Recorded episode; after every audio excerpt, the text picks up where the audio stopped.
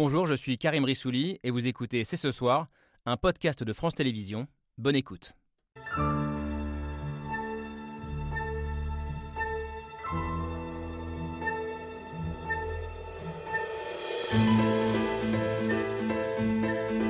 Bonsoir à toutes et à tous, soyez les bienvenus sur le plateau de C'est ce soir. Les femmes sont-elles des candidates comme les autres? Marine Le Pen, Anne Hidalgo, Christiane Taubira ou Valérie Pécresse, toutes prétendent à l'Élysée, mais la Ve République et son culte de l'homme providentiel n'est-elle pas uniquement taillée pour les hommes? Les failles des candidates sont-elles plus scrutées et commentées que celles des candidats? Mais en retour, peut-on critiquer une candidate sans être accusé de misogynie? Au fond, les Français sont-ils prêts à élire une femme présidente de la République? On ouvre le débat avec nos invités.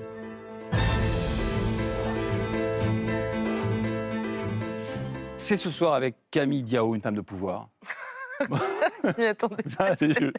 Bonsoir Camille. Bonsoir Thomas. Tout va bien? Tout va très bien. Comme un mercredi? Comme un mercredi et comme un jeudi. Femme et pouvoir, ça va être l'un des enjeux de ce soir de notre beau plateau qu'on a réuni pour ce sujet, et notamment Geneviève Fraisse.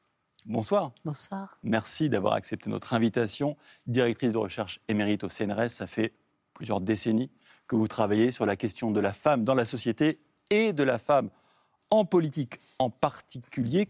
Vous connaissez d'ailleurs même intimement le sujet, puisque vous avez été quelque temps délégué interministériel aux droits des femmes, c'était à la fin des années 1990.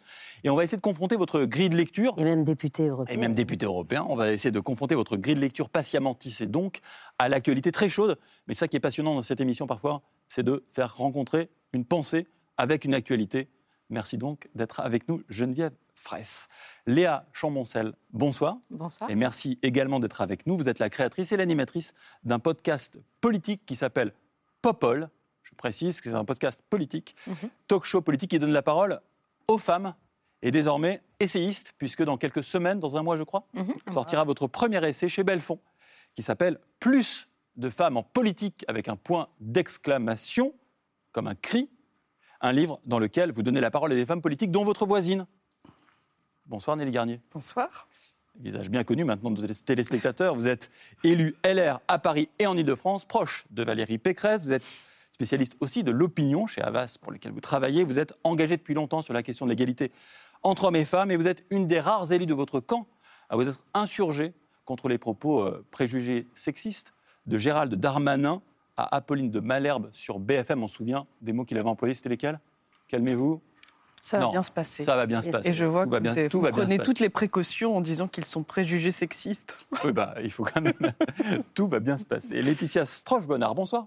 Bonsoir. Alors, vous n'aimez pas beaucoup la victimisation des femmes. On va en parler ensemble. Vous êtes essayiste, éditorialiste au point. Vous portez donc un regard plutôt nuancé sur le féminisme et ses dérives. Et je précise que vous sortez euh, dans quelques jours, voire même demain, Demain. demain, de la France, un essai d'ampleur sur l'état de notre pays. Et l'état de notre pays, notre dernier invité le connaît bien, Frédéric Dabi, bonsoir Bonsoir. puisque vous êtes le monsieur opinion de l'IFOP, et vous vous intéressez notamment au vote des femmes. Et vous nous dites que c'est la première élection où ce vote des, des femmes sera déterminant peut-être pour le résultat final. Je commence avec vous. Tiens, vous nous dites que c'est peut-être la première élection genrée euh, de la Ve République. Ça veut dire quoi une élection genrée? Et pourquoi vous le dites? Cela veut dire qu'après chaque scrutin euh, présidentiel, les sondeurs, les analystes aiment bien regarder le vote pour les différents candidates, les différents candidats, selon le sexe, l'âge, qui est arrivé en tête chez les ouvriers, qui est arrivé en tête dans un électorat présidentiel de l'élection euh, précédente, qui est arrivé en tête chez les jeunes. Et j'ai regardé euh, rapidement depuis euh, 95, voire depuis 88, il n'y avait que très rarement des différences pour tous les candidats, les candidates, entre le vote, entre le choix des hommes et le choix des femmes. Par exemple, en 2017, pas plus de un point ou deux d'oscillation pour le vote Macron, pour le vote Fillon, pour le vote Marine Le Pen ou pour le vote Jean-Luc Mélenchon.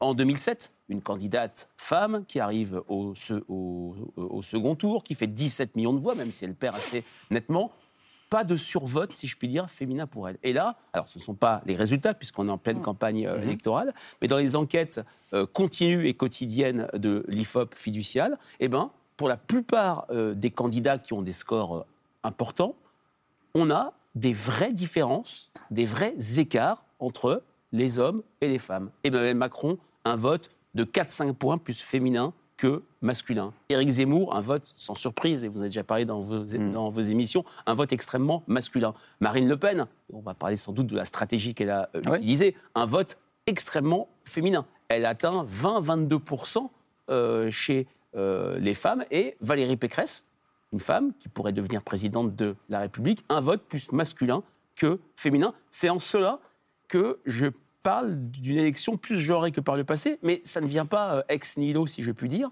puisque ça fait maintenant quelques années que je constate qu'il y a une sorte d'opinion publique féminine qui émerge. Je m'explique. Par le passé, excepté sur des sujets genrés, les inégalités salariales, les violences faites aux femmes, il y avait très peu de différence entre, dans les sondages, quel que soit le sujet, la- les réponses des hommes et les réponses des femmes.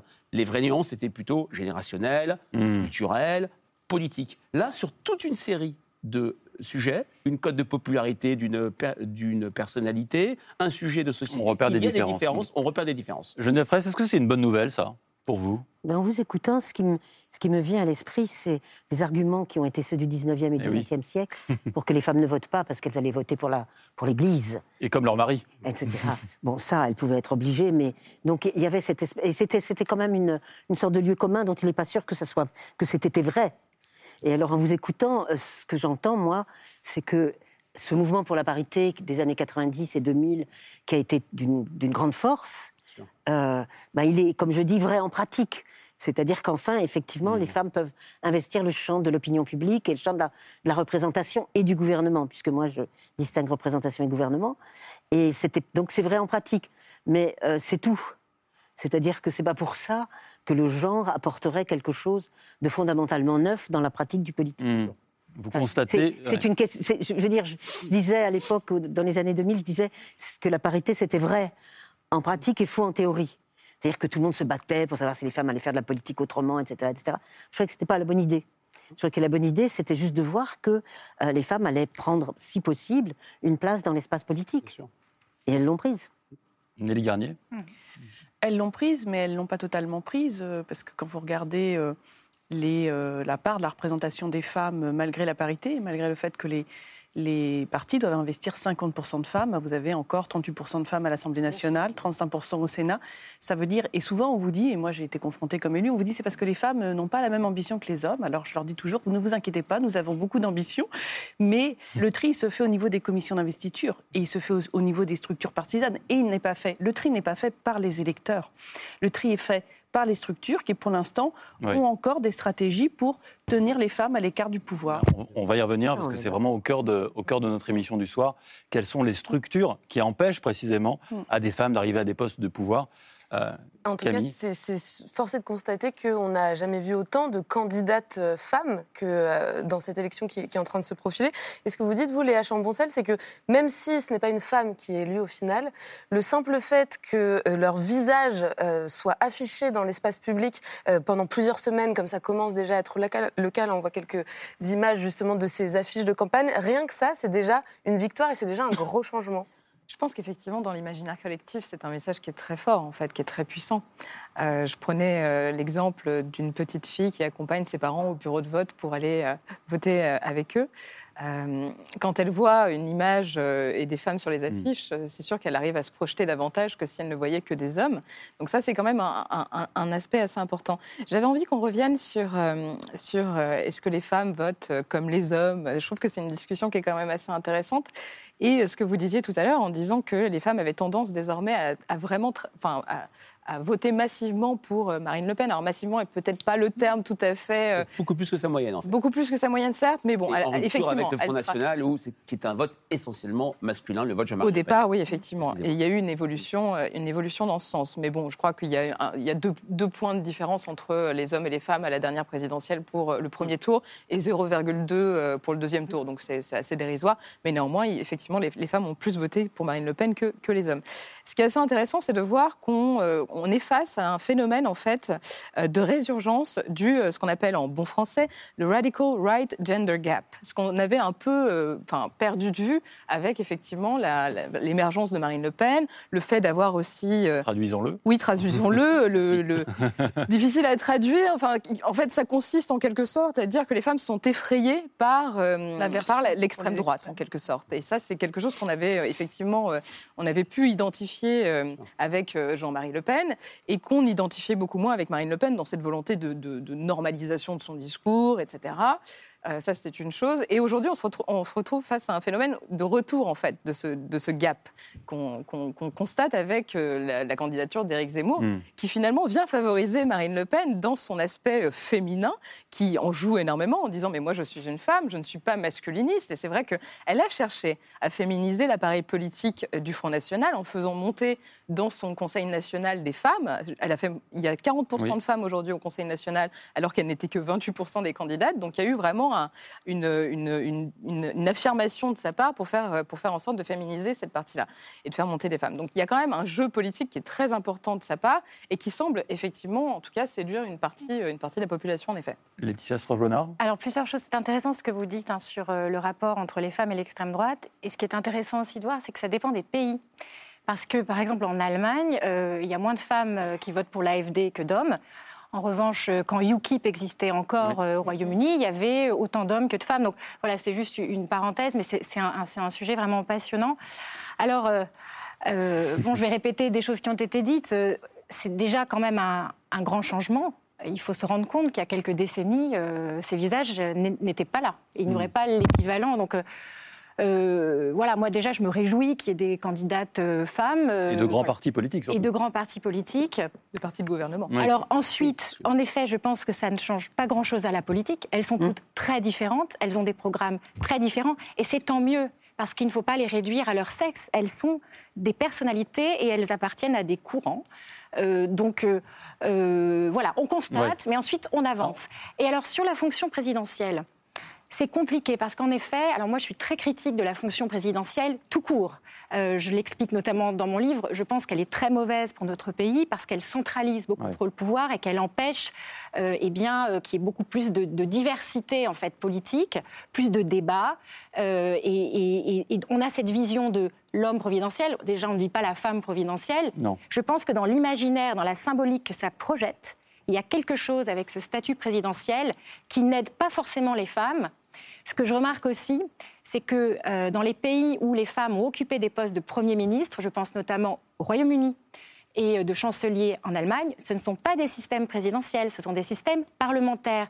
Moi, je crois beaucoup plus à la force du système parlementaire pour les femmes, parce que, alors je ne suis pas praticienne de la politique, mais il me semble que dans ce genre de système, il y a plus de méritocratie. Vous gravissez les échelons et ensuite vous représentez un parti. Vous n'êtes pas choisi parce que vous êtes allé hmm. faire le, beau, pardon, devant euh, de grandes salles. Et c'est ça qui m'inquiète dans le système présidentiel. Il y a une prime quand même à celui qui dit c'est moi le plus fort et je peux diriger la France. Alors justement, l'une des questions qu'on va se poser ce soir, c'est est-ce que la Ve République est machiste? Et c'est vrai qu'avec Camille, avant l'émission, on se disait, on ne dit pas femme providentielle, on dit pas, on dit des grands hommes, on ne dit pas des grandes femmes. Mmh. Euh, Camille disait, euh, si, sauf si elle fait 1m80. Oui, voilà, une grande femme, ça, on voit pas. en tout cas, je vous propose juste d'avancer un petit peu, et on va avancer en se posant la question de savoir si en 2022, est-ce un atout ou un handicap d'être une femme à la candidature à la présidence de la République Élément de réponse avec la preuve par trois signée Hugo Bernard.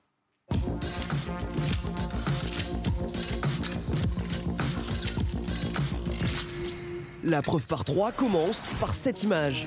Une photo prise à Paris le 13 février dernier et dans laquelle il y a Grantin Valérie Pécresse. La candidate Les Républicains à la présidentielle en meeting pour relancer sa campagne. Vous m'avez manqué Attendue au tournant, Valérie Pécresse a semblé être en difficulté. La France demande du courage Ce courage, je l'ai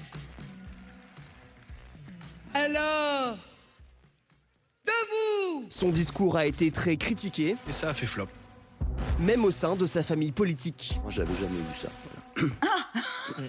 jamais vu ça, mais, mais j'en avais, j'en avais de la, de la peine pour elle. Un flop et une chute libre dans les sondages. Résultat, dans cette image, il y a aussi grand deux, une femme. Les femmes, il n'y en a jamais eu autant pour se porter candidate à la présidence de la République, et pourtant elles dénoncent une différence de traitement. La vérité euh, est toute simple. Quand c'est un homme, bon, c'est euh, des erreurs de jeunesse. Quand c'est une femme, c'est faiblesse. À droite comme à gauche, elles dressent le même constat. Ce monde politico-médiatique est euh, sans doute l'univers dans lequel le sexisme, la misogynie, la moquerie vis-à-vis des femmes est la plus généralisée. Des généralités que l'on pensait dépassées. Mais quand même, hein, il y a encore du boulot.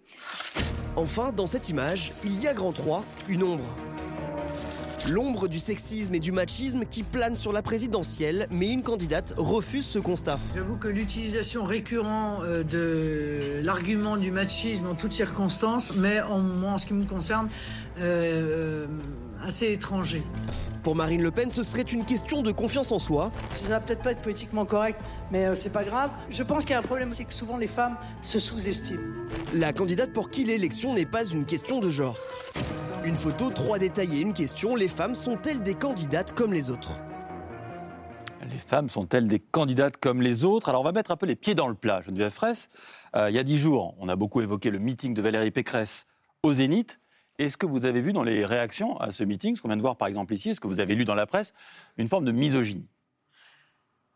Je ne pense pas qu'il faille parler de misogynie, mais ça a été dit dans le reportage, c'est une question de sexisme. Expliquez. C'est quoi la différence entre euh, sexisme Alors, et misogynie? Le sexisme, moi j'aime le sexisme qui est un terme qui est, qui est arrivé maintenant dans le langage des institutions, hein, ce qui n'est pas le cas de la misogynie. Le sexisme, comme le racisme, comme d'autres. Donc le sexisme est en général défini par les institutions nationales et internationales avec le mot discrimination, ce qui à mon avis est une erreur fondamentale. Le sexisme, c'est de la disqualification vous n'êtes pas de la même qualité que moi. Parce que si on dit discrimination, on est dans le langage de la démocratie et de la République, puisque ce terme est terme du 19e siècle, pour dire bah, on va exclure des gens de telle ou telle fonction. Le sexisme traverse les siècles. Hein. Moi, je peux remonter jusqu'à Aristote. Dit est-ce qu'on est de la même, tous de la même qualité? Non. Donc, il faut définir le sexisme comme une disqualification qui peut entraîner de la discrimination. Je me permets d'être précise dans mon vocabulaire, mais c'est très utile. Pour moi, ça m'est très utile parce que on est disqualifié, ça ne veut pas dire discriminé. Et les, disons, le langage international, le mmh. langage politique se trompent. On s'en mêle un peu les, pinceaux. Et ça me permet euh, de, noter quand même quelque chose qui, je trouve, n'est pas, n'est pas, n'est pas montré. Je réfléchissais sur les cinq femmes qui se présentent. Bon, Nathalie Arthaud, c'est une chose, qui est dans la, qui est dans la filiation d'Arlette Laguillet. Euh, Marine Le Pen est alors dans la vraie filiation, et c'est aussi pour ça qu'elle dit moi j'ai une position comme ça. Regardez les trois autres elles ont des fonctions, ou elles ont exercé des fonctions incroyablement symboliquement importantes. L'une est présidente de région, l'autre est présidente de la mairie de la capitale de France, la troisième a eu un ministère régalien. La justice. La justice. Donc, absolument, il faut noter ça. C'est-à-dire qu'elles ont fait leurs preuves au point, en se présentant, qu'on se rend compte qu'elles sont aussi importantes que ça. C'est-à-dire qu'elles savent gouverner. Même on peut être en désaccord avec la façon dont elles gouvernent, et ça serait sûrement mon cas. Mais elles, elles ont en tout cas la possibilité de dire qu'elles ont atteint cette fonction-là. Mm. Et c'est ça qui me paraît important. C'est-à-dire qu'on a d'un côté, évidemment, le sexisme, c'est-à-dire la disqualification qui revient sans cesse, mais de l'autre, les femmes se sont mises en position de légitimité, et ça peut plus leur être contesté, la légitimité, vu les fonctions qu'elles mm. occupent. Et si vous prenez les candidats masculins, ils n'ont peut-être pas autant de certitude quant à leur légitimité institutionnelle. C'est ça que j'ai trouvé moins, que je trouve là intéressant. Et donc, alors Nelly Garnier? Alors Moi, ce que j'ai trouvé effectivement aussi intéressant. Je rappelle que, Valérie Pécresse est votre candidate. Oui, et c'est vrai que ce qui est très intéressant, c'est que Valérie Pécresse, c'est une femme de pouvoir. Elle a euh, été à la tête d'un ministère très important. Elle est la présidente de la première région de France. Et pourtant, depuis qu'elle est en campagne, la question qui se pose, c'est est-ce qu'elle incarne le pouvoir? Et finalement, euh, on ne se poserait pas la question pour un Yannick Jadot ou un Fabien Roussel, sans se poser la question si eux-mêmes, parce qu'ils ont une sorte de charisme, de souffle, ils incarnent le pouvoir. Et moi, je suis... Euh, et finalement, elle a été chercher l'incarnation du pouvoir et on s'est dit, on va voir dans ce grand meeting si elle incarne le pouvoir. Mais elle incarnait déjà le pouvoir. Et finalement, elle a été se mettre dans un exercice qui n'était pas le sien, alors qu'elle avait réussi à accéder au pouvoir et à incarner le pouvoir sans passer par cet exercice. Et là, moi, ce qui, là où je suis toujours fascinée, c'est que depuis qu'elle est rentrée en campagne, elle fait appel à des références. C'est-à-dire qu'elle a dit elle a fait appel à la, à figure d'Angela Merkel ou de Margaret Thatcher. Comme si souvent, et moi je me souviens aussi, Jean- Jean-Christophe Lagarde dit euh, Valérie Pécresse, c'est Athéna. C'est-à-dire comme si toujours on avait besoin de se représenter ce que peut être le pouvoir féminin, avec le biais qui est que quand on part dans la représentation du pouvoir féminin, on part toujours sur des choses qui peuvent être soit la femme, euh, la méchante reine Mao, euh, l'intrigante Mata Hari, euh, l'autoritaire Catherine de, de Russie. Et donc, on est toujours. Je pense qu'on a quand même toujours, même si on a des femmes qui, ont des postes de pouvoir, on a toujours un problème à se dire qu'est-ce que c'est que l'incarnation d'une femme de pouvoir et à toujours chercher des expressions Oui, et des représentations de ces femmes de pouvoir. vous avez vu ce qu'elle a ajouté quand elle a parlé d'Angela euh, Merkel et de, et de Margaret Thatcher, quelque chose qui est sur le plan de l'histoire euh, politique très, très quand même discutable. Elle a dit on vous protégera. La question de- des femmes qui seraient des protectrices. C'est une vieille histoire. Parce que dans- sous démocratie, on a les lois d'égalité et les lois de protection. Ah, on interdira le travail de nuit pour les femmes et les enfants parce que. Mm. Et on va discuter dans les années 2000 pour savoir Mm. si on, on fait de l'égalité ou de la protection. Et donc, quand elle cite ces deux noms-là, c'est pour parler de protection. Ce que je trouve extrêmement choquant, si je puis m'exprimer. Il y a une Et- attente de protection quand même. Je, je pense qu'il faut. Je, Non, mais la je ne- protection, Je ne, m'attarderai pas sur ce, sur ce mais terme. si, si je m'y- je m'y attarde Mmh. précisément, puisque à ce moment-là, elle explique que les femmes sont des protectrices et que moi, je reprends, je reprends l'histoire toujours sur deux siècles. hein, c'est un peu mon, mon défaut principal. C'est pas un défaut. Et, et- et oui, non, mais je dis ça, bon. C'est-à-dire que euh, il y a eu deux types de lois pour les femmes les lois qui allaient promouvoir l'égalité et les lois qui allaient promouvoir la protection. Je l'ai moi-même vécu quand je me suis retrouvée au Parlement européen, où il y avait encore de la protection, et on a basculé au début des années 2000 à abandonner toutes les lois de protection pour ne passer qu'aux lois d'égalité. Donc c'est pour ça que ça me paraît très important quand Ah. elle ramène les choses à la protection, parce que c'est ramener justement. Oui, mais elle a- enfin, Pardon. Alors, sur et puis Laetitia la- allez-y. La protection, c'est intéressant. En fait, il y a une ambiguïté aussi parce que parfois aussi des hommes font appel à, à ce terme. Donc, Vraiment? Oui, parce que souvent ils disent, par exemple, l'Europe doit être protectrice. Oui, c'est vrai. Mais, mais, mais je comprends très bien ce que vous voulez Pas dire. la même chose. oui. C'est peut-être une façon de rassurer l'électorat.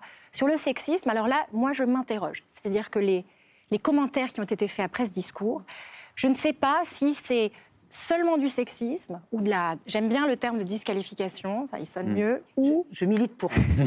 ou si c'est eh bien, euh, ce qui arriverait à tout candidat euh, qui n'est pas très très bon euh, à l'oral, qui ne pose pas bien sa voix, qui n'est pas vraiment lui-même. On sent qu'elle a essayé de rassembler tout le monde et qu'au fond, bah, peut-être que si elle, elle se- elle se laissait aller à ses préférences, le discours serait peut-être plus froid, plus technique, mais ce serait plus sincère.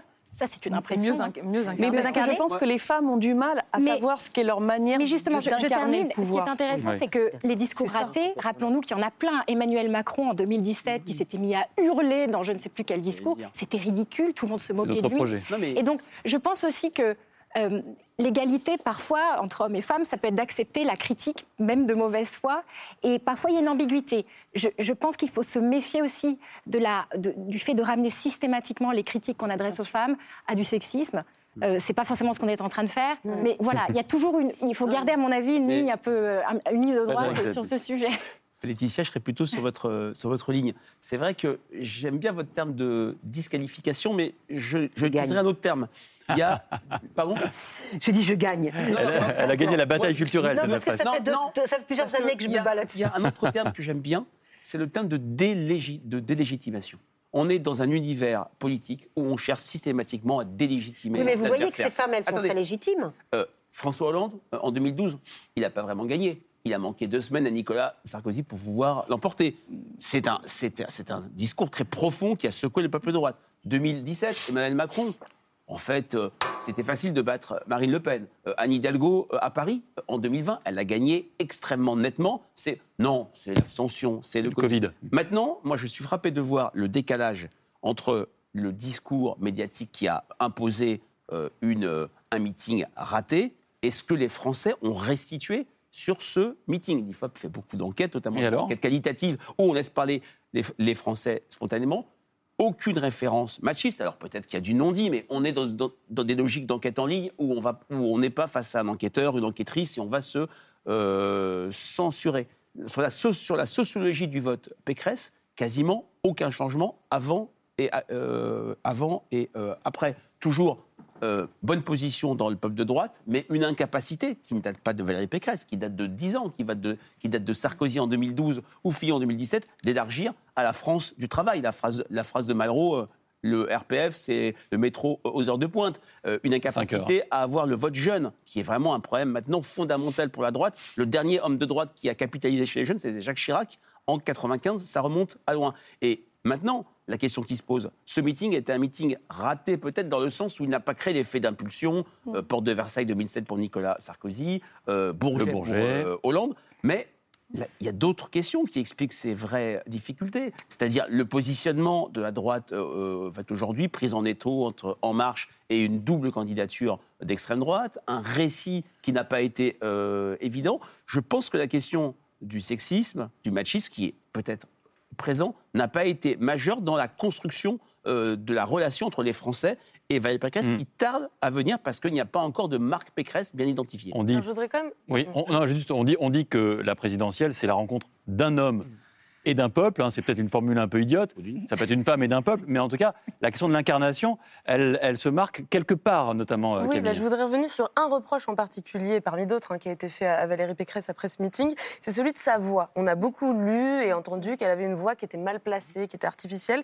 Et c'est pas une question si innocente que ça, puisque la même Valérie Pécresse, quelques semaines plus tôt, euh, se confiait à Chloé Morin, qui est politologue et qui vient de sortir un livre sur la classe politique. Et elle lui disait, je la cite, c'est très très compliqué la voix pour nous les femmes. Nombreuses sont les femmes qui ont des voix aiguës, épouvantables pour faire de la politique. Cela ne donne pas la même autorité. Et elle a raison, Valérie Pécresse. Il y a plusieurs études qui ont montré euh, que les voix graves sont considérées comme euh, ayant plus d'attractivité, inspirant plus la confiance euh, et l'autorité. Ça peut même influencer le choix des électeurs. Et il y a des femmes politiques comme Mag- Margaret Thatcher ou Hillary Clinton qui ont travaillé leur voix pour avoir une voix plus grave et pour faire preuve face à leurs électeurs de plus d'autorité. Et d'ailleurs, pour les amateurs de séries télé, je ne sais pas si vous avez vu Baron Noir, euh, mais c'est peut-être pas si innocent que la présidente de la République soit incarnée par Anna Mouglalis, qui est une femme, une actrice qui a la voix particulièrement grave. Euh, alors, si je reviens à Valérie Pécresse, et je me tourne vers vous, euh, Léa Chamboncel, est-ce que vous, vous pensez qu'il y a du sexisme dans cette critique sur sa voix? Est-ce qu'on aurait pu critiquer la voix d'un d'un homme qui aurait un mythique de la même manière? On l'a fait dans le passé. À Macron Je pense que je croyais que c'était destiné à moi la question. Allez-y. Euh, je pense que c'est. Alors, il y a peut-être du sexisme dans le fait de critiquer sa voix, mais je pense qu'il faut retourner encore un peu plus en arrière et comprendre, un- enfin, ne pas juste euh, analyser ces critiques qui lui ont été faites, savoir est-ce que c'était justifié, pas justifié, etc. C'est une vraie question hein, qu'il faut se poser, effectivement. Mais je pense qu'il est important aussi de replacer les choses dans leur contexte. C'est-à-dire que Valérie Pécresse, aujourd'hui, est en train d'évoluer dans un parti très masculin, dans un parti très viriliste, où on attend un chef viril, avec des codes virils. On l'a vu avec Nicolas Sarkozy. Euh, et on attend d'elle qu'elle adopte ces codes, en fait. On lui demande d'être euh, exactement comme lui. On lui demande de- d'incarner ce que la droite a envie de voir aujourd'hui et on ne lui donne pas la possibilité d'être elle-même. Et je pense que le sexisme, il est là, en fait. Il se place là. C'est-à-dire qu'on ne peut pas, ne peut pas incarner ce qu'elle a envie d'incarner, que ce soit sur le fond de son programme. Je pense qu'il y a beaucoup de choses avec lesquelles elle n'est pas forcément à l'aise. Ce discours, il manquait de ferveur. Il manquait de sincérité. Elle n'était pas convaincue, ça se voyait. Alors peut-être qu'elle n'avait pas une voix exceptionnelle, alors ça c'est une chose, mais je ne pense pas que ça l'a empêché d'av- d'accéder à des fonctions politiques remarquables, qui est effectivement à la tête de la région d'Île-de-France, comme Nelly le, le rappelait plus tôt. Euh, elle a été ministre, enfin, c'est une femme qui n'a plus à faire ses, ses preuves en matière de pouvoir, c'est une femme qui a tenu des meetings politiques, et on ne peut pas dire qu'elle s'est complètement plantée sur ce coup-là, c'est pas possible. Moi je pense que là où il y a une vraie difficulté pour elle aujourd'hui, c'est d'évoluer dans un monde excessivement viriliste, dans un monde politique qui est totalement genré, qui répond à des codes qui sont virilistes, qui sont vraiment très, euh, très verticaux. Et je pense qu'elle n'est pas à l'aise avec ça, qu'elle ne les embrasse pas. Et à mon avis, c'est là où le bas blesse le plus. Laetitia Strauss-Bonnard et puis Nelly Garnier. Pour vous répondre, c'est vraiment intéressant ce que vous dites. Je vais prendre des, des exemples internationaux. Euh, en fait, deux femmes politiques ont été face au même problème et elles s'en sont bien sorties. C'est pour ça que moi, je serais plus optimiste que vous. Donc, Margaret Thatcher et Angela Merkel à nouveau. En fait, Margaret Thatcher, elle a eu exactement ce problème en bien pire. hein. C'était en 1900, dans les années 1960, quand elle a, intégré le Parti conservateur. Elle, a souffert pendant des années. Eh bien, elle a continué, elle a, elle a pris sa place. Alors certes, elle a accepté certains des codes. Moi, je pense qu'elle y croyait complètement. Donc, à mon avis, elle ne s'est pas forcée. Mais elle a apporté sa petite touche quand même. Elle avait son, petit sac à main. Enfin, c'était ses touches, sa touche personnelle. Ça aurait pu être autre chose. Elle faisait des blagues pendant les conve- conventions du Parti conservateur où elle faisait semblant de, faire la poussière. C'est ridicule. Mais ils riaient tous et ils étaient tous vraiment euh, admiratif en fait de ce qu'elle était, de sa singularité. Donc ça, c'est un, un premier exemple. Angela Merkel, quand elle a été élue, Gerhard Schröder se moquait d'elle. Alors lui, il est un peu macho, vraiment. Elle, et on voit une émission, elle est au bord des larmes.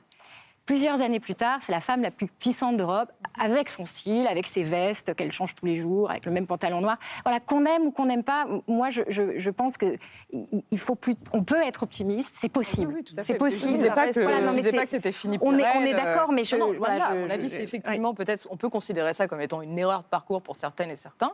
C'est ce que certaines et certains disent d'ailleurs, mais c'est à mon avis parfaitement anecdotique et ça ne va pas plomber Bien sûr. sa campagne, clairement pas. Alors, Nelly Garnier, et puis après, j'ai envie d'entendre Geneviève Qui, à mon avis, a un peu envie de dépasser la simple question de la voix et de l'incarnation. Nelly Garnier.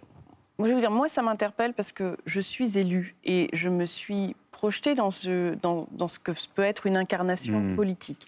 Et moi, j'ai grandi dans une, en voyant des femmes politiques. C'était un peu les années euh, Michel Alliot-Marie, où on était euh, vraiment, euh, il fallait effacer les caractéristiques euh, féminines et être tailleur pantalon sur du régalien pour être prise au sérieux.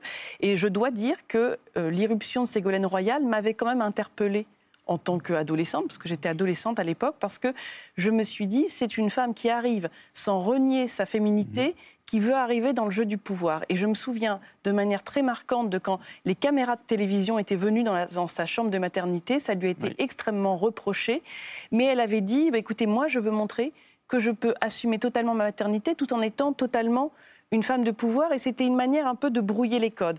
Et c'est vrai que moi, vous voyez, je, je- je mets un point d'honneur à pas venir en tailleur pantalon parce que j'ai pas envie de renier mon identité de femme pour être prise au sérieux et pour être considérée comme compétente. Et je pense que la génération qui arrive, qui est la mienne, elle a l'envie de pouvoir dire on va créer des nouveaux types de leadership, on va incarner le pouvoir autrement, sans renier ce qui est notre identité de femme. Et, je vous donne des exemples parce que pour me dire à quel point ils sont dans ma mémoire, c'est qu'ils ont, ont imprégné le débat public. Mais je me souviens de la robe trop courte de Barbara Pompili, je me souviens des robes à fleurs de Cécile Duflot, qui ont été un peu des événements marquants de quelque chose qui était des choses qui étaient considérées comme incongrues, tabous, des erreurs de style dans le monde politique, mais n'empêche qu'elles ont fait bouger toute cette logique du tailleur pantalon que je crois toute une génération d'élus n'ont pas envie de vivre. Je crois qu'on a envie d'arriver avec nos codes, avec nos modes de communication. Moi, je pense que je ne sais pas si je ferai beaucoup de politique, mais je ne pense pas que je serai un tribun. Je ne pense pas que ce que j'ai envie de faire dans la vie, c'est de haranguer la foule. Et je pense qu'on peut porter une manière de faire de la politique qui soit autre. Geneviève Fraisse. Vous citiez Ségolène Royal, je trouve que c'est. C'est intéressant parce qu'elle elle a fait un certain nombre de transgressions, pas seulement celle de la maternité, notamment, par exemple, moi je me souviens bien, l'été l'été 97, quand elle décide qu'elle s'appellera la ministre. Mais vous- tout le monde ne sait pas quel scandale ça représentait. Et ensuite, quand moi je me suis retrouvée déléguée interministérielle, on a fait pour le 8 mars 98 une, une circulaire pour la féminisation des noms de métiers. Vous vous rendez compte, ça c'est il y a 25 ans. C'est-à-dire d'où vient-on c'est ça qui est intéressant. On vient, on vient de là. On vient de ce que Ségolène Royal, contrairement aux femmes dont je parlais tout à l'heure, qui ont déjà des puissances de, de, de- de diriger une capitale ou un- une région. Ségolène Royal, quand elle devient candidate, elle dit Je prends mon droit. Je décide d'être candidate en 2007. C'est-à-dire qu'on vient de là, c'est-à-dire de transgressions dont vous êtes les, les héritières. Ça- donc ça va assez vite. Alors c'est pour ça que je voudrais ajouter quelque chose que j'avais en tête depuis tout à l'heure, mais vous m'avez vu euh, l'avoir en tête. J'ai vu l'œil qui frisait. 1983, interview dans Le Monde de Françoise Giroud. Vous connaissez ce qu'elle dit dans Mhm. cette euh, interview? Le jour où... Le jour, l'égalité sera réalisée, le jour où on aura une femme incompétente à un poste de pouvoir. Faut jamais... où- Parce que comme là, on est en train de, de, de- de se... de se- de donner des fleurs comme ça en disant que tout va bien, ça avance, etc. etc. Dire, euh, prendre sa place en politique, moi, j'avais, j'ai- on avait retenu cette phrase-là avec La Voix du Nord l'an dernier. C'était, euh, c'est pas prendre sa place finalement le- le- l'égalité des sexes, c'est aussi changer de monde. C'est-à-dire que normalement, l'égalité des sexes doit permettre de changer le monde, de changer de monde ou de changer le monde. Mais donc, c'est pas seulement comme ça de venir prendre sa place. Donc, c'était juste pour mettre un peu d'ombre euh, sur les lumières là qui, qui se diffusaient entre mais nous. c'est intéressant parce qu'on a entendu dans le magnéto Marine Le Pen dire les femmes ont tendance à se sous-estimer. Est-ce que l'égalité réelle sera atteinte le jour où les femmes auront, comme les hommes, comme les hommes pardon, tendance à se surestimer? Alors, C'est-à-dire Mais je suis d'accord. Mais Alors, on pourrait ajouter dans ce cas qu'on ne parle pas seulement du monde politique. Moi qui suis dans le monde académique et universitaire et, Oui. et éditorial, etc., de la recherche, etc., on a strictement les mêmes problèmes. Bah, Alors, dit, dit différemment, parfois avec des images différentes, mais la situation, le sexisme, moi, le féminisme qui se porte bien et qui se déploie là en ce moment, qui devient une mode, et c'est, alors pour des gens comme moi qui ont traversé des, des déserts pendant des années, c'est quand même marrant, sympa, agréable et tout. Et est-ce que le sexisme a reculé? La réponse est non. Le sexisme ne recule pas. Donc, c'est tout ça, c'est pour un peu Hmm. euh, mettre de, de- de l'ombre sur nos, l'enthousiasme vous qu'on entendait depuis tout à l'heure. Pour, pour un peu évoquer l'envers du décor d'une émission de télévision, vous évoquez le caractère académique, bah nous, on cherche parfois à inviter, et même souvent, à des femmes universitaires. Et très souvent, des femmes nous disent Ce n'est pas mon sujet, je ne veux pas en parler. Là où les hommes, très souvent, acceptent largement l'invitation. Ce qui peut expliquer aussi la, la- la moindre représentation Ouais. des femmes à la Et télévision. la phrase de Françoise Giroud, Voilà. qui attend que enfin, les femmes fassent comme les hommes. et C'est un, disent oui, même c'est si rien. Alors, vous évoquez euh, l'ombre. J'aimerais en rajouter une couche d'ombre. Parce que euh, vous disiez, euh, Denis Garnier, c'était formidable, ou euh, les unes les autres. On voyait à Paris Match qui venait à la maternité, etc. Ou... Pas que on soit, je pense qu'aucune d'entre nous, on est optimiste parce que. Non, mais et, et je dirais, je veux Ah. juste souligner un point parce que moi, j'entends parfois dire euh, le, le féminisme, c'est une mode. Moi, je, je veux dire les femmes qui sont engagées, euh, qui sont féministes dans leur parti, souvent, c'est pas celles qui sont le plus poussées. Non, mais quand je dis c'est une Non, mode, euh, j'ai ce pas que dit je veux dire, c'est une que mode, j'ai dit qu'il est à la mode, Et que les prises chose. de Mm. position féministes, elles sont souvent encore euh, bien sanctionnées par un système qui reste Mais ne me dis pas- ne me dis pas de ça, j'ai travaillé que sur le non, mais je, non, mais je vous le dis j'ai parce pris que quelques petits coups comme je, ça. Je vous le dis que sur, euh, c'est pas, enfin, c'est vrai qu'on est les héritières, comme vous le dites. Moi, je considère qu'on est les héritières. C'est vrai que les choses vont probablement vite, et je pense qu'il y a la génération, enfin, ça c'est Frédéric qui nous le dira, mais la génération de 17-24 ans, enfin, moi je le vois sur les études d'opinion. Ils sont géniales. C'est là, c'est pour ça que. C'est une révolution à venir. Il y a une révolution à venir qui va mais- bouleverser En- et, et qu'on ne voit pas vraiment parce que c'est des classes qui ne votent pas Qui votent d'ailleurs, qui votent Alors- très peu. Mais on a une révolution en cours qui va complètement tout transformer. Mais ça reste un combat difficile et même pour des personnes, moi je suis née en 85, vous voyez, je suis pas si vieille que ça. Je trouve que même pour ma génération, j'aurais pensé que les choses seraient plus faciles.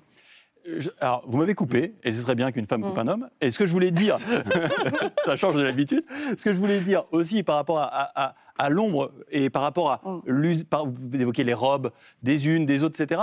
Il y a aussi une critique qu'on adresse parfois, c'est que des femmes jouent la carte de la féminité à des fins politiques.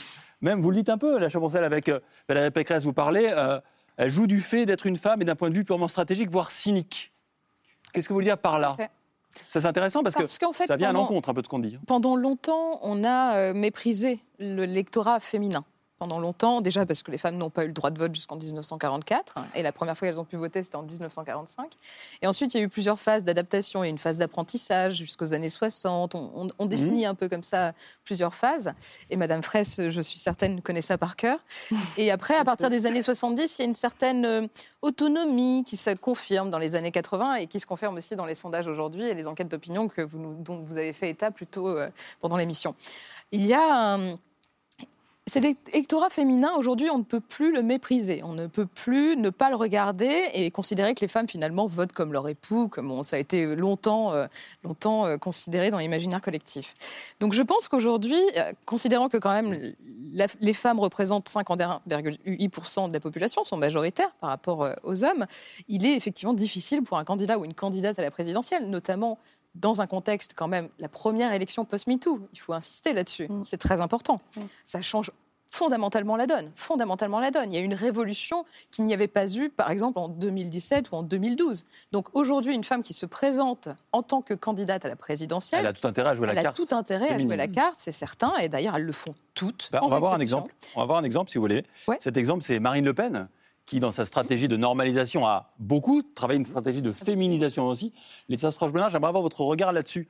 On va regarder les images de Marine Le Pen aujourd'hui. Voilà. Ah oui. Voilà les photos de Marine Le Pen, éleveur de chats bengale, je crois, je suis pas sûr. Euh, on la voit ici, en tout cas, embrasser un chat. Je ne sais pas si un chat est plutôt féminin comme animal, oui. Je ne sais pas, il y a des hommes qui aiment les chats. Oui, moi, par exemple. Euh, et on va voir une autre image de Marine Le Pen. Elle peut-être plus politique, mais qui dit aussi beaucoup de l'évolution du personnage Marine Le Pen.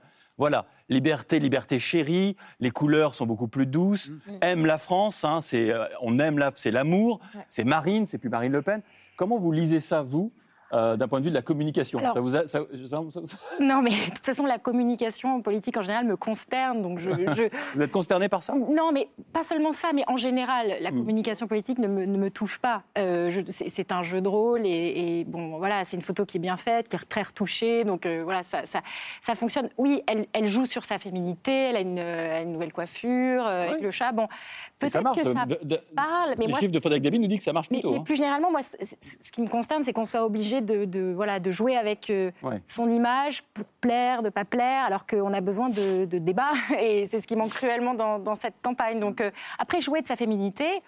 Mais bien sûr, ça peut être aussi dans la façon dont on s'habille. euh, enfin, une femme euh, est toute légitime à, à faire ça. Enfin, je, je, je vois pas le, je vois pas le problème. Deux choses sur euh, Marine Le Pen. Ça fait longtemps qu'elle le fait. Oui. Elle le fait dès après le congrès de Lyon de 2011 où Jean-Marie Le Pen enfin, lui transmet, elle gagne, elle prend le parti. Elle fait une interview, je crois que c'est dans Elle ou dans Femme Actuelle, où elle se présente comme une femme, comme une femme divorcée, qui a élevé ses enfants seule. Là, elle l'a refait, mais ce qui était une véritable rupture, c'est qu'elle l'a fait dans un meeting, le meeting de Reims, où elle s'est éloignée Ah oui. du pupitre. Approché du public. On a vu, euh, en fait, après que tout était marqué sur le prompteur, c'était pas du tout la confession intime euh, euh, spontanée. Et c'est vrai que ce qu'elle veut, elle veut créer de la proximité identificatoire. Elle laisse l'offre programmatique, la radicalité à Éric Zemmour. Elle essaye de gagner cette bataille de droite extrême, cette primaire de droite extrême sauvage. De ce point de vue-là. Deuxièmement, Ségolène Royal en a joué énormément. Il y a un moment historique lors du fameux débat avec Laurent Fabius et Dominique Strauss-Kahn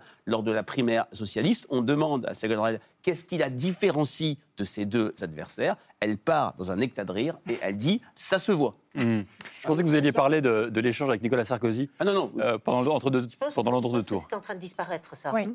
Je pense que ça, c'est l'ancien monde. Ouais. MeToo est une révolution. Bien sûr. Vous avez prononcé le mot, je suis entièrement d'accord avec ça. Je pense que ça, c'est l'ancien monde. Et dans cet ancien monde, il ne faut pas oublier Marine Le Pen, 2015, dénonçant l'avortement comme des avortements de confort. Absolument.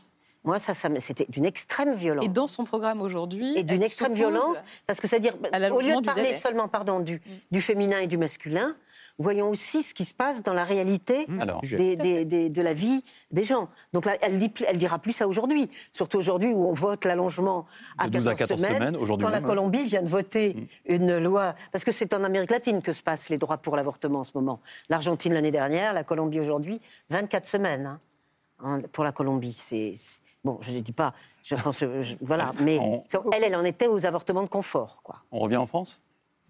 Oui. Dans notre cinquième République, on va se demander ensemble si ce n'est pas cette cinquième République qui n'est pas vraiment faite pour les femmes, ce régime qui porte au pinacle, et on l'a dit tout à l'heure, l'homme providentiel et non la femme providentielle. On en débat après le mail de Pierre Michel.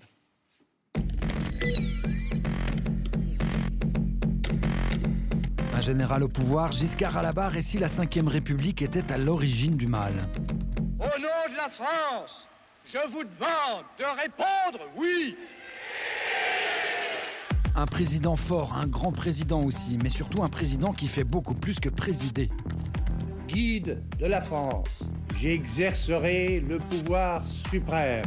La Ve République, c'est l'avènement de l'homme providentiel, mais surtout la femme politique devenue comme euh, occasionnelle. C'est un socialiste qui a mis des femmes au gouvernement pour la première fois, c'est Léon Blum en 1936, alors que les femmes n'avaient pas encore le droit de vote.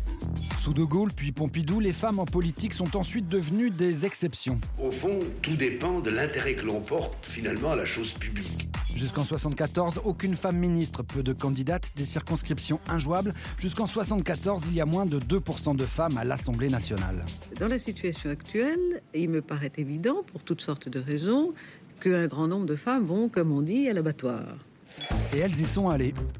Exploitée, je le suis à deux titres, en tant que travailleuse et en tant que femme. Il y a eu Arlette Laguillet, première femme candidate à la présidentielle. Il y a eu Ségolène Royal, première femme à accéder au second tour. Non, je ne me calmerai pas.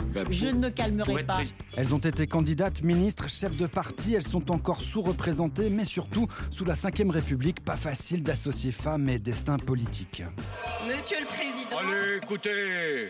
Mesdames et Messieurs les députés, mais surtout Messieurs, visiblement, Résultat, zéro présidente, 23 hommes se sont succédés à Matignon, une seule femme y a mis les pieds. Édith Cresson, 57 ans, donc premier Premier ministre femme. Édith Cresson à Matignon, c'était la volonté d'un homme. Elle me proposera demain jeudi la liste des ministres. Mais son départ aussi, nommée en 91, elle ne restera Premier ministre que 10 mois et 18 jours. Elle est partie le 2 avril 92. Quand on est Premier ministre, on ne sait jamais pour combien de temps. Mais on sait que c'était il y a longtemps, pile 30 ans. Laetitia Stroche-Bonnard, je me tourne vers vous. Vous avez commencé à en parler tout à l'heure en début d'émission. On a un régime qui est, allez, semi-présidentiel, qui est très présidentialisé. Euh, en quoi est-ce que euh, dans les régimes parle- pourquoi les régimes parlementaires permettent davantage à faire émerger des figures féminines au pouvoir que notre régime présidentiel? Alors j'ajouterais aussi que notre régime présidentiel est quand même très particulier. Il a commencé, alors euh, la Ve République en 1958, mais euh, il, il est incarné d'abord par quelqu'un qui a été militaire. Enfin, on, on- on cumule quand même beaucoup de choses. C'est pas non plus le, comme le président des États-Unis. C'est un poste qui est associé à quelque chose de très martial, de très viril, euh, et, et on le voit dans ces images. Alors euh, moi j'ai beaucoup de respect évidemment pour euh, pour, pour, euh, Charles de Gaulle et ce qu'il a accompli. Je ne remets pas en question. Simplement, c'est un exercice du pouvoir qui est centralisé, qui est vertical, qui n'a pas assez de contre-pouvoir, qui, et, et- et- et qui en plus fonctionne aussi beaucoup sur euh, des logiques un peu féodales. Ce sont des gens quand même qui construisent des, des réseaux de loyauté. C'est comme ça qu'ils arrivent au, au- au pouvoir. Euh, moi, je pense que dans un système parlementaire, c'est tout aussi difficile. hein. Euh, Toutes les femmes qui sont devenues Premier ministre dans- en Allemagne ou en Grande-Bretagne vous le, vous le diront. Mais déjà, il y a une meilleure organisation avec les partis politiques. Les partis sont très puissants, ils sont très euh, intégrés localement. Et donc, vous commencez localement, vous montez les échelons, et un jour, ça paye. C'est ce qu'a fait Angela Merkel, hein, je me répète, c'est ce qu'a fait Margaret Thatcher. Euh, en France, ça s'est même aggravé. Aujourd'hui, même les partis, qui, n'est- qui- qui ont toujours été moins importants hein, que dans les autres pays que j'ai cités, jouent encore moins leur rôle qu'avant. On n'a plus vraiment de partis euh, très puissants. On voit les, résultats, les pronostics de vote des candidats euh, des partis importants, qui sont quand même pas très, euh, très, très réjouissants. Et maintenant, les candidats arrivent de l'extérieur en créant de nouveaux partis. C'est quand même incroyable. Donc moi, je ne crois pas que ça bénéficie. Alors ça pourrait bénéficier à une femme. hein. On pourrait très bien avoir une femme qui demain dit je vais euh, monter mon parti, ça va, euh, avec- ça va porter les initiales de mon nom et, et, et je serai présidente de la République. Simplement, j'ai l'impression, et ça, je pense que c'est une discussion intéressante, que les hommes ont une propension plus grande à, vous- à, à s'in- à se mettre dans ce rôle-là, qui est quand même un rôle un peu mégalomane. C'est-à-dire de se dire Le sauveur. oui, mais et, et la femme, je dis à tort ou à raison, se retient. Moi, je, je dis plutôt à raison, parce que si demain je pensais pouvoir sauver la France, je me ferais du souci. Voilà, mais je, je, je, je pense qu'il y a vous vraiment un entendez J'ai juste enjeu. envie de rajouter un mot. Ben, Allez-y. Ben, c'est monarchie républicaine. Oui. La monarchie et sa loi parlons de la, marche- parlons de la monarchie. Comment ça se fait que notre République soit une monarchie? Alors, on vient de la monarchie de droit divin, ne l'oublions pas. Toutes les monarchies ne sont pas de droit divin. Tandis que la monarchie française, on- on- le, le- le roi représente Dieu sur terre. Pourquoi, j'insiste, c'est-à-dire que pourquoi on a besoin de cette monarchie républicaine? On pourrait la faire, c'est un petit peu le sens de votre critique aussi, me semble-t-il. Moi, j'irais plus, j'irais plus loin. C'est-à-dire il faudrait supprimer cette monarchie républicaine. Ah oui, moi aussi, on n'a pas besoin, on n'a pas besoin peut-être d'un président, surtout quand c'est un président récemment qui fait deux choses qui moi me paraissent de l'ordre effectivement du monarchique plus que de la représentation ou du gouvernement. C'est d'abord de dire je. Il a une propension à dire je que je trouve invraisemblable en termes de philosophie Mm. politique. Voilà, première chose. Deuxième chose, rappelez-vous, j'aime bien avoir de la mémoire, ce qui s'est passé quand il a été élu. Il voulait donner un statut royal à Madame Macron. Il y a eu une manifestation, il y a eu une pétition sur des centaines de milliers de personnes qui ont pétitionné, il y a eu toutes les lumières rouges se sont allumées. On n'allait pas quand même introniser une reine auprès du roi. Parce qu'il y a quelque chose, oui. Je- créer un véritable statut à la première dame. de créer un, un véritable statut, ouais, ben oui, la première dame. Mais ça veut dire, effectivement, mettre en avant le fait que cette personne non élue, non, non, représentante de quoi que ce soit, et c'est là où on touche à quelque chose, moi, qui m'intéresse énormément, qui me fait encore revenir là, jusqu'au XVIIIe siècle et à Rousseau, c'est comment on sépare le gouvernement civil du Eh oui. gouvernement politique. Et si on a séparé le gouvernement civil du gouvernement politique, c'est ce qui a permis, je, je fais vite, hein, Le gouvernement de la famille. Oui, l'ex- l'exclusion, donc les deux gouvernements que j'avais travaillé, c'est ce qui, permet, qui va permettre de séparer la famille pour que l'égalité ne rentre pas dans la famille. Donc, et le roi, lui, il voulait bien que la famille rentre dans le politique, mais parce que c'était le roi, c'était pas une démocratie. C'est-à-dire, c'était pas pour toutes les femmes, c'était juste pour une femme. Mhm. Donc voilà, moi, je, je, je, Et puis la dimension démêlerait ou emmêlerait la question de ce point de vue. Geneviève Fraisse, il y a aussi une autre dimension dans la monarchie qui est une référence permanente dans notre démocratie et notre République, ce qui est un peu paradoxal, mais c'est le cas, c'est la loi salique. La monarchie, c'est de père en fils, ou en tout cas en garçon. Alors, vous voulez que je vous, je vous donne deux informations? Allez-y. Premièrement, la loi Salique, qui est de l'ordre de l'imaginaire plus que d'une loi réelle. Hmm. Décret, octobre 1789, vous m'entendez, 1789, instauration de la loi Salique. C'est-à-dire ce que les révolutionnaires pensent, c'est peut-être qu'il faut instaurer la loi Salique. Et Napoléon III, au moment où bon, il va tomber avec la guerre de 70 et, et la Commune, il avait aussi dans l'idée de faire voter la loi Salique. Entre les deux, on a la Bouleille, enfin des juristes, qui se disent Ah oui, il y a l'héritage égal pour les filles et Hmm. les garçons, mais la loi Salique, c'est une, transmission uniquement de, de père en fils.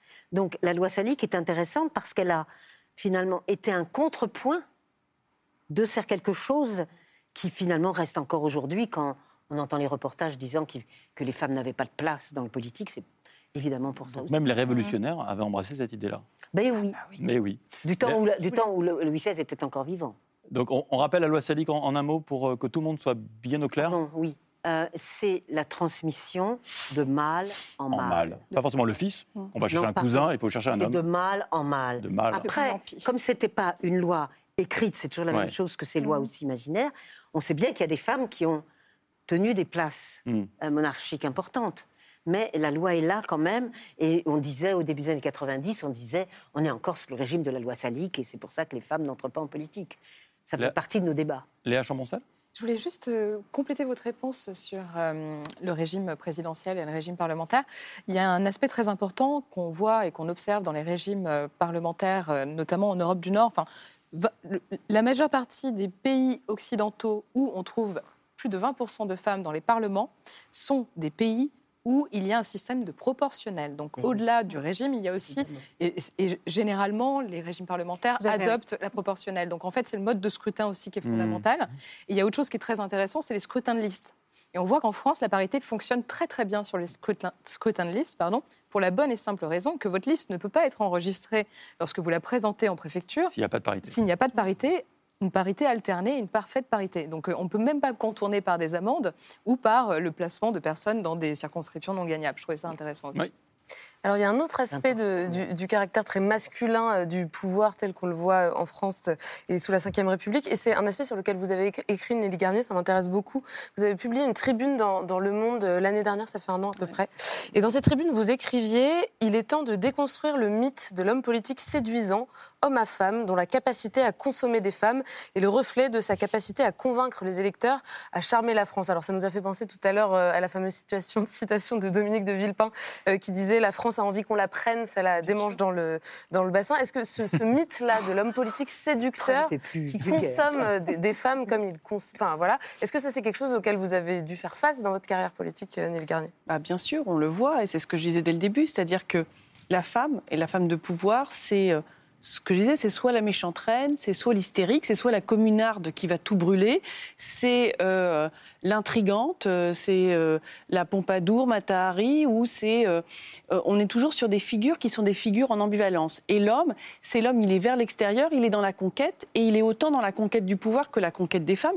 Et ça a toujours été admis, c'est même vécu comme une qualité qu'un homme soit un séducteur. Et- on va regarder des images euh, si vous voulez. et, et- et par ailleurs, juste pour finir, on a quand même l'expérience a quand même montré que ces hommes à qui on prêtait ces qualités de séduction étaient parfois des prédateurs et on ne peut pas les désigner comme des prédateurs si on ne déconstruit pas ce mythe qu'ils sont séducteurs parce qu'ils sont des hommes de pouvoir. Alors des hommes de pouvoir très séducteurs, on va les voir. Euh, Non, mais je, je voulais Ah. vous faire réagir aussi, Geneviève. On va les voir, hein, je vous promets. On va les voir. je, je sais que vous avez. Enfin, c'est quelque chose que vous avez pensé, justement, ce lien entre le pouvoir politique et le pouvoir euh, sexuel. Bah, c'est la jouissance. Il n'y a qu'un seul mot. Ils vont quand même pas partager la jouissance. C'est, c'est, c'est, c'est quand même, il faut pouvoir le garder pour soi.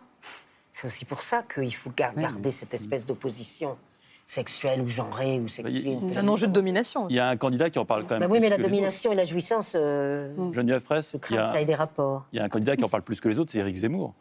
Vous Oui, avez- c'est vrai. Il évoque cette dimension-là du chef, Mm. euh, comme le roi de France qui a des maîtresses, euh, et ça fait partie du pouvoir pour lui. Mais oui. Mais parce que ça, c'est. En même temps, il va falloir qu'on dise que c'est l'ancien monde. Encore une fois, si on prend MeToo comme une révolution, quelque chose de l'ordre de l'impunité. Moi, c'est quelque chose qui m'intéresse beaucoup en ce moment, c'est de réfléchir comme sur ce qu'a été l'impunité pour une génération, qui en gros est la mienne, hein, d'ailleurs, des hommes de ma génération, qui ont vécu dans l'impunité de la question sexuelle au niveau de leur pouvoir. Et je, je- je voudrais comprendre ce que c'est, ce que c'est que la représentation de l'impunité. J'ai l'impression qu'il faudrait travailler ça. Euh, et, ça, c'est quelque chose qui va, qui va disparaître. C'est quelque chose qui n'est pas dépassé pour le moment. hein. L'impunité demeure en politique, notamment par rapport aux violences sexuelles et sexistes. Ça, Bon, mais vous le savez mieux que moi, bien sûr. Nelly Garnier, ça c'est une chose aussi que vous euh, remarquez dans le monde politique, et puis Lisa. Strolbonner et Frédéric Dabi, tout le monde va prendre la parole. Merci. Non, mais effectivement, c'est c'est ce que j'ai dit. C'est-à-dire que euh, derrière ces images de. On n'a pas distingué le séducteur de l'agresseur.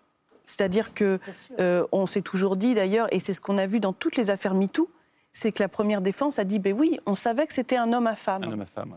Et, et tout le travail de la victime a été de déconstruire le fait que ce qui avait été vu comme une séduction normale d'homme à femme, elles avaient, la, elles avaient la charge sur elles de démontrer qu'elles n'avaient pas été séduites, qu'elles avaient été agressées. Et c'est pour ça que euh, le problème, il est encore réel, puisque aujourd'hui, les, la libération de les paroles est toujours le même principe. Le- toujours le même principe de dire, ça a été, bah oui, c'était une star de la télévision, donc toutes les femmes le voulaient. Et donc elles doivent prouver qu'elles ont été agressées et pas séduites. Et moi, ce que j'ai dit effectivement sur euh, la tribune que j'ai publiée dans Le Monde, c'est que ces hommes qui sont présentés comme séducteurs, quand vous les voyez dans leurs relations aux femmes, ben on les voit dans des relations aux femmes où ils les rabaissent, ils les humilient, ils exercent leur pouvoir de domination. Moi, je ne vois pas des hommes qui cherchent à valoriser des femmes ou à les séduire. Et en politique, c'est quelque chose que vous avez beaucoup fréquenté. Tout le monde, toutes les femmes. Laetitia Alors, j'apporterai une petite nuance. Alors, moi, je connais pas bien la politique, mais je connais bien l'entreprise et les médias. euh, donc, c'est pareil, il y a aussi ce, ce genre de, de phénomène. Je ne sais pas si tous les cas sont réductibles à des agressions. C'est-à-dire qu'il y a des cas où la femme est vraiment séduite et en effet, euh, elle s'est trompée, ça s'est mal passé, mais toutes les femmes n'étaient pas amoureuses ou séduites par le même homme. Vous voyez, vous présentez un petit peu la chose comme si euh, cet homme est là, toutes les femmes succombent, elles sont toutes victimes. Je pense qu'il y a quand même des, il y a des particularités, il y a des cas différents. Donc ça, on ne peut pas réduire ça, à mon sens, à chaque fois à une emprise ou à, ou à une agression. Et je dis ça parce que je pense que les femmes sont fortes. Elles ont les moyens aussi de dire euh, je ne veux pas, je ne refuse ces avances, je n'en veux pas. Alors, je ne parle pas d'agression sexuelle ou de viol, hein, je parle d'a- d'avances un peu ambiguës qu'on peut évidemment qu'on peut refuser parce qu'elles ne sont pas imposées. Et il y a des femmes qui le font. Voilà, moi, je voudrais aussi qu'on qu'on s'intéresse à ces femmes qui ont depuis très longtemps dit oui, c'est le séducteur, oui, c'est le numéro un, oui, il pourrait m'offrir tout ça, mais moi, je le refuse. On en connaît toutes des femmes comme ça. Alors je pense qu'il y a quand même une partie de la réalité qui vous échappe un peu. Je suis désolée de vous le dire comme ça, mais quand il y a une, une situation d'emprise, Mais de je l'ai- moi, domination, vécu des notamment dans un situations de dans pouvoir un- comme ça, hein, dans en milieu situation- professionnel. Je vais vous donner des exemples très concrets. Moi, je- Mes exemples alors, concrets, un- ce serait un petit peu Alors- compliqué. Non, mais, je pense que peut-être Juste- que- et vous avez de la chance dans ce cas, et vous avez de la chance d'être dans ce cas. Vous avez eu de la chance de pouvoir résister, et de vous, de vous, de, de, de, de- ne pas accepter, tant mieux. Il y a certaines femmes qui n'y arrivent Oui, pas, mais ce que- et qui sont dans des situations qui, de fait, créent une inégalité. Peut-être en raison de leurs conditions sociales, en raison de leur âge, en raison de plein de choses, se trouvent vraiment dans une situation de domination. Et c'est là-dessus que généralement ces hommes cherchent à. J'ai dit, faisons la part des choses. Voilà. Après, je ne suis pas capable de le quantifier.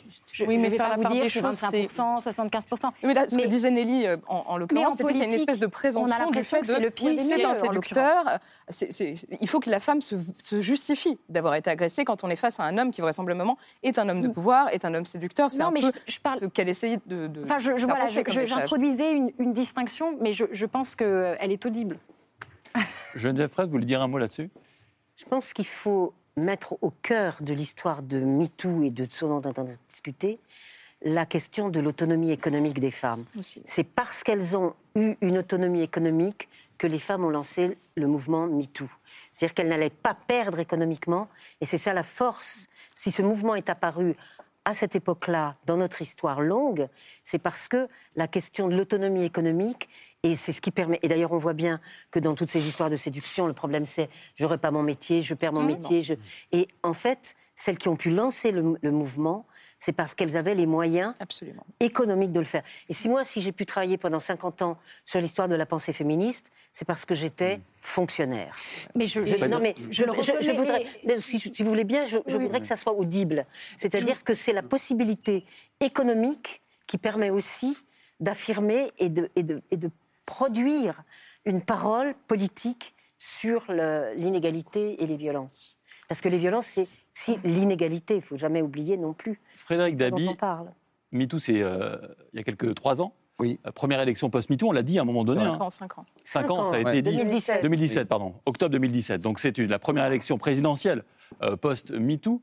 Euh, Est-ce que ça fait partie, pour vous, de la grille de lecture du fait que cette, cette élection est euh, genrée et que ça bouleverse notre regard politique Je pense que ça a eu un, ça a eu un rôle euh, fondamental, parce qu'en plus, il n'y a pas eu un MeToo, il y a eu plusieurs MeToo. MeToo dans le sport, MeToo dans le milieu, dans le milieu des médias, dans en fait, euh, en fait, l'entreprise. Dans le livre La fracture, on voit très bien euh, à quel point les jeunes femmes, les jeunes filles ont vraiment relevé une sorte de flambeau d'indignation face aux inégalités, face aux discriminations. Est-ce que ça va déboucher sur un vote?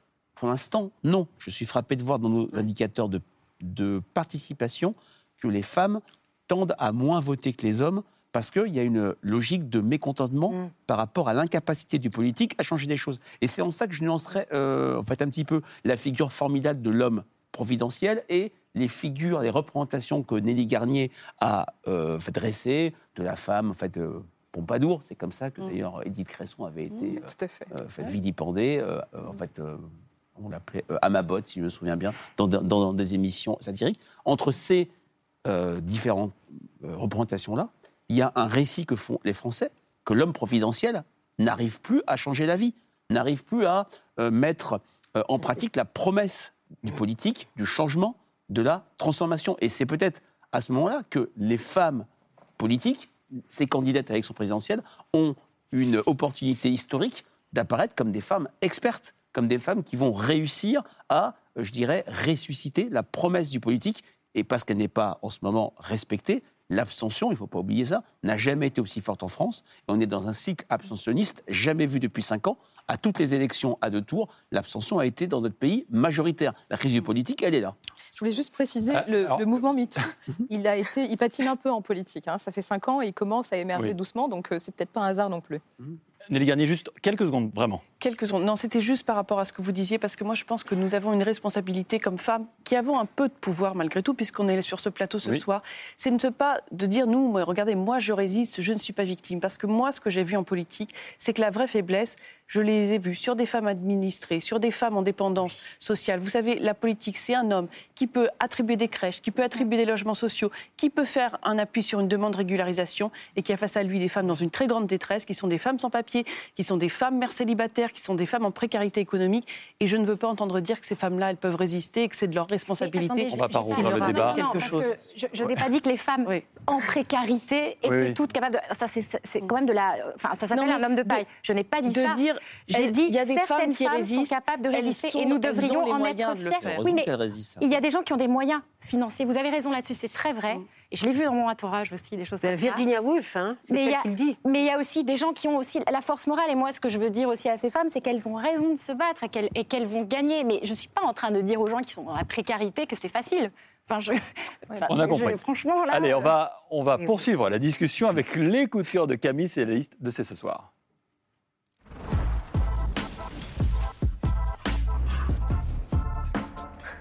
Camille, un On livre. Allez, on fait les deux Deux- Alors, à très vite. Deux conseils pour le prix d'un ce soir. On commence avec une enquête sur le féminisme d'extrême droite. Voilà, il faut mettre des guillemets à cette expression, évidemment, féminisme d'extrême droite, mais euh, force est de constater que depuis, en gros, la manif pour tous 2012-2013, il y a des groupes de femmes qui se situent politiquement à l'extrême droite, qui sont proches des milieux euh, plutôt catholiques, identitaires, et qui se revendiquent à divers degrés comme féministes. Euh, alors c'est par exemple le collectif Némésis, les Antigones ou encore les Cariatides, et je vous conseille ce livre passionnant qui vient juste de sortir de Magali Della Souda, qui explore toute cette galaxie et qui essaye de comprendre quelle est la spécificité spécificité, spécificité pardon, de leur discours, euh, qui est un discours avec un vrai rapport à la nature, assez essentialisant aussi euh, sur ce que sont biologiquement les femmes, et qui utilise la cause des femmes pour euh, pointer du doigt les étrangers, les immigrés, l'islam, qui serait justement une menace à l'égalité homme-femme en France. Ça vient de paraître aux éditions Hors d'atteinte. Très vite, hein, c'était très bien. Et puis le deuxième conseil, c'est une série. Oui, une série sur une femme au pouvoir. C'est le sous-titre de cette série danoise, série de politique qui s'appelle Borgen. Et un immense succès. Tout le monde dit Borgen. On suit donc le quotidien de Brigitte, Bri- Birgit pardon, Nyborg Christensen qui dirige le parti centriste et qui va se retrouver propulsé un peu par hasard. Et ça rejoint ce que vous disiez tout à l'heure sur euh, le- le- la possibilité de monter quand on fait, naît dans un régime parlementaire à la tête du Danemark. On la suit pendant trois saisons. Et il y a une vraie réflexion justement sur ce que signifie être une femme au pouvoir. Est-ce qu'on a le temps de regarder un extrait de la bande Allez, ouais, on regarde. Intelligente, Le Danemark a dès aujourd'hui sa première femme Premier ministre. sensible, Ta femme t'aime, t'es au courant? Je l'aime aussi. Mais je suis pas sûr pour l'autre, le Premier ministre. forte, Mais le pouvoir, putain, c'est pas un petit chat qui saute sur tes genoux et reste dormir là. Il faut le saisir, il faut le garder. la série qui a tout pour elle. Je suis une femme politique. Et alors, ce qui est fou avec cette série, c'est qu'elle a été presque prémonitoire puisqu'elle a été lancée en 2010. Et en 2011, le Danemark a connu sa première femme euh, première ministre. C'était Elle Thorning-Schmidt. Et il y en a une deuxième depuis qui est au pouvoir actuellement. Vous pouvez voir les trois saisons de Borgen sur arte.tv. Il y a eu un peu de dissensus sur le plateau pendant l'émission, il n'y en a pas eu. Pendant Borgen, qu'on s'en fusse. Tout le monde aime cette série. Et donc, euh, bon coup de cœur de Camille qui va plaire aussi à nos téléspectateurs. Allez, je dois vous saluer et prendre le temps de citer vos livres aux uns et aux autres. Geneviève Fraisse, votre essai À côté du genre, il est là, Sexe et philosophie de l'égalité, c'est réédité aux presses universitaires de France. Et je mentionne aussi deux ouvrages plus anciens pour ceux qui voudraient approfondir la conversation de ce soir, Muse de la raison. Et puis, vous avez fait une allusion à ce livre, Les deux gouvernements, la famille et la cité. On y parle beaucoup de Rousseau, je crois. C'est chez Gallimard. Léa Chamboncel, merci. Je rappelle aussi votre livre Apparaître dans un mois, plus, non pas plus, plus de femmes en politique, point d'exclamation, publié aux éditions Belfond. Nelly Garnier, La démocratie du like, c'est sorti il y a quelques semaines, mais c'est toujours à lire, bien sûr, aux éditions Bouquin. Laetitia Stroche-Bonnard, votre essai qui sort demain de la France, on en reparlera ici aux éditions Presse de la Cité Perrin et Frédéric Dabi, La fracture aux éditions Les Arènes. Merci Camille. On se retrouve demain pour un nouveau numéro de C'est ce soir. Ça sera à 22h35. Bonne soirée à tous.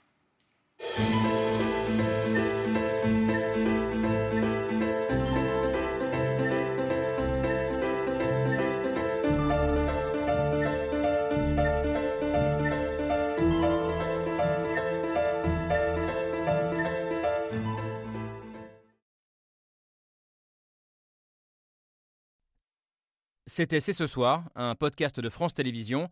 S'il vous a plu, n'hésitez pas à vous abonner. Vous pouvez également retrouver les replays de l'émission en vidéo sur France.tv.